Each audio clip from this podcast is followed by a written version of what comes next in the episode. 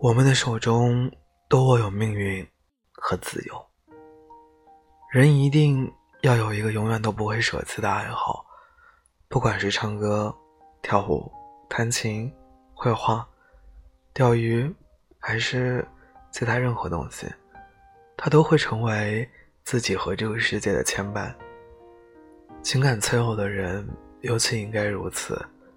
一旦受伤，人经常会躲进自己的世界里。如果这个世界空旷、寂寥，人会很容易陷入虚无缥缈的想象。可如果这个世界是一座图书馆，或者一座游乐场，那治愈伤痛的时间就会轻松许多。年少的人会很容易放大伤痛，过早接触悲伤和绝望，但也要鼓起勇气，冲破情绪的禁锢。要知道，懦弱的人迟早会被黑暗吞噬。只有走出阴影的人，才能看见光亮。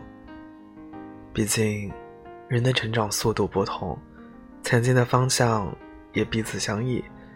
随着时间的流逝，其中难免要产生不协，所以才会遇到摩擦、分离和争吵。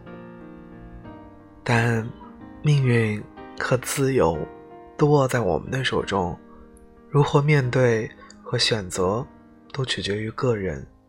因为，只要别轻易放手，一切都还来得及。